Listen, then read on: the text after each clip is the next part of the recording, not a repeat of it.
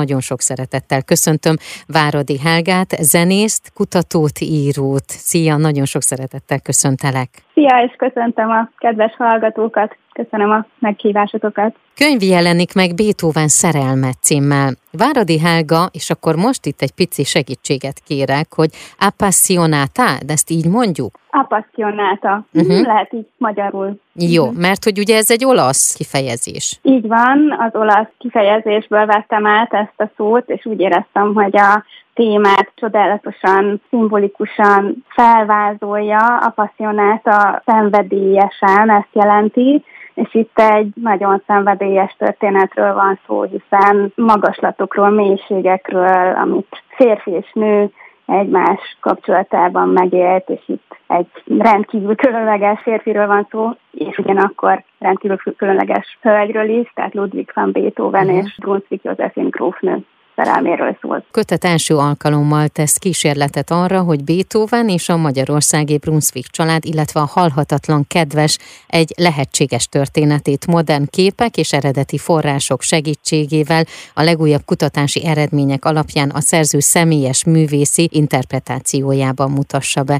Nekem az első kérdés az az volt, ami megfogalmazódott bennem, hogy milyen volt ez a felfedező út, milyen volt ez a kutatás. Én ezt mindig egyébként olyan nagy csodálattal szoktam nézni, amikor valaki így elmerül egy ilyenbe, és rengeteg-rengeteg információ árad oda hozzá, és utána ebből hogy tudja megalkotni azt, hogy egy könyv szülessen például belőle. Valóban az átlényegülés ebben a történetben első helyen nevezendő meg, mert itt nem csak arról van szó, hogy egy hatalmas zenei anyagot vettem fel fantasztikus szólistákkal, hanem arról is, hogy itt egy nagyon megrendítő képanyag készült, amit az eredeti helyszíneken vettünk föl, és megelevenítettük a történet főszereplőit. Mindenképpen egy multimédiás időutazásról van szó, ugyanakkor viszont a jelenkorba hoztam ezt az egész történetet, mert úgy éreztem, hogy annyira időtlen az, ami lezajlott itt főszereplők között, hogy a mai közönség számára abszolút érdekfeszítő, és azt gondolom, hogy ez egy olyan téma is, ami nagyon sokáig szunnyadt a mélyben, tehát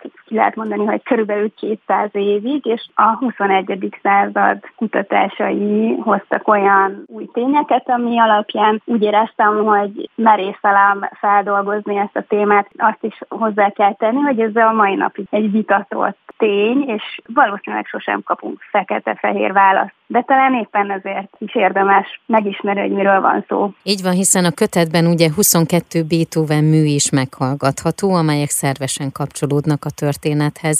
Ezek hogyan hallgathatóak meg, ezek a művek? A kötet formálásakor úgy éreztem, hogy szeretnék egy olyan kompakt formátumot létrehozni a közönség számára, ahol nem csak képek hatnak vizuális erővel, nem csak az eredeti szövegek, mert el kell mondani, hogy rendkívüli az, amikor az eredeti szereplők visszaemlékezései maradnak meg, és itt ezt el lehet mondani, hiszen Brunszvik Teréz naplói, Beethoven és a további protagonisták levelei, memoárjai kerültek bele a kötetbe, és emellett úgy éreztem, hogy itt a kompakt formátumhoz visszatérve szeretném a zenét eredeti hangzásban bemutatni, és itt egy eredeti ezernyolcszáztízben készült pécsi fortepiánon vettük fel az anyagot, ami azt gondolom, hogy szintén teljesen más hangszíneket, más hangulatokat tud bemutatni, illetve néha olyan zeneszerzői utasításokat is tudálatosan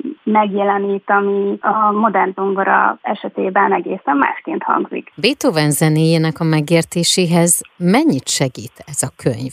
Mindenképpen azt hiszem, hogy olyan ismeretlen aspektusokat ismerünk meg ő személyiségében, ami teljesen új megvilágításba helyez, nem csak művek létrejöttét, hanem ugye azt is, hogy végül is mi minden háborgott benne, és egyébként azt is szeretném hozzáfűzni, hogy itt a sztereotípiákat is feszegeti ez a kötet, hiszen sokszor ugye a mizantróp, bozontos hajú, vehemes zeneszerzőre gondolunk, aki a kilenc szimfóniát alkotta, de itt egy roppant érzelmes, gyengéd, humoros, társaságkedvelő, és ugyanakkor néha bizony megrendítő mélységeket is megélő emberről van szó, akiről el kell mondani, hogy körülbelül harminc éves kora körül, amikor egyébként találkozott a Brunszvik kisasszonyokkal Bécsben, már akkor a süketülés első jelei elkezdődtek, tehát uh-huh. egy mély alkotói válságban találkozott egy olyan inspirált. A vendég Váradi Helga,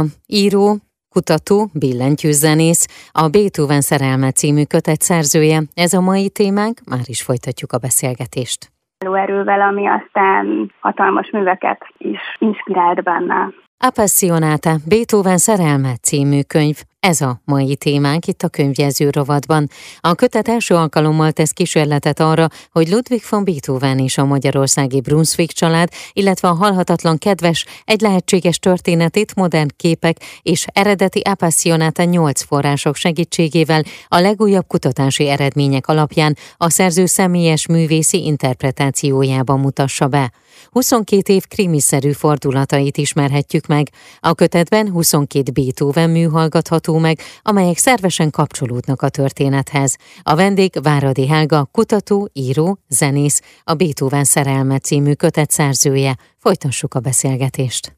Kik voltak azok, akik részt vettek abban, vagy akinek köszönhető, hogy ez a könyv létrejött? Bizony, ez egy komplex produkció uh-huh. volt, és több produkciós fázissal. Egy körülbelül harminc fős csapatot hoztam itt össze, és is egy különleges folyamat, hogy kinek van szerepe, kinek van dolga ezzel a történettel, olyan résztvevők ismerték itt meg egymást. Fontos volt számomra, hogy ugye magyarországi alkotókkal is dolgozhassak itt, például ugye a Nanuska gyönyörű kollekcióit használtuk fel, illetve hazai színészekkel készítettem el az anyagot, ugyanakkor ez egy nemzetközi produkció is, mert a fotósunk Észtország egyik legismertebb fiatal fotóművésze, Kaupo Kikkas, aki számos nagyterű észt zenésznek is portrésa. A zenészeket illetően pedig a Müncheni Operaház, a Bázeli Színház énekeseivel dolgoztam, és azt gondolom, hogy ez egy nagyon különleges összeforrott produkcióba vált, ahol mindenki egy nagyon fontos részletet tett hozzá a maga részéről. Mennyi ideig készült ez a könyv? Meg lehet határozni, hogy itt kezdődött és itt ért véget? Egy különleges est volt ennek a kiváltója kétezer-tizenkilenc novemberében, ugye itt még a járvány előtt voltunk, és ez egy gyertyafényes estély volt, ahol nagyon váratlan és spontán módon elhangzott a Holdfény szonáta első tétele. Ez volt a kiváltó impulzus, és ott olyan különleges érzéseket éltünk át, nem csak a hallgatók, hanem ugye én magam is zenészként, hogy úgy éreztem, valami megmozdult a mélyben. Bizony egy három éves időszakba, tehát ez nem csak egy járvány gyermek, mondjuk úgy, ugye a belső folyamatoknak a terméke, hanem ez egy hosszú érlelődési folyamat is volt, tehát különböző fázisokkal alakult, érlelődött, és így vált most kétezer-huszonkettőben egy konkrét multimédiás kötetté, amit nagy szeretettel mutatok be a magyar közönségnek, és ugyanis fontos volt számomra, hogy ezt magyarul is uh-huh. megírjam, megjelentessem. A könyv a papagino pont hu oldalon megtalálható, és hogyha lesz, akkor Magyarországon könyvbemutató, arról pedig mindenképpen beszámolunk a hallgatóknak, és meghívjuk rá, és azt gondolom, hogy ez a könyv egyébként, aki érdeklődik ez iránt, vagy Beethoven iránt, vagy a szerelem iránt, annak egy nagyszerű karácsonyi ajándék. Köszönöm szépen, és kívánom, hogy rengeteg ember kezébe jusson el. Én is köszönöm. Az elmúlt percekben Váradi Helgát hallhatták, kutatót, írót, zenészt.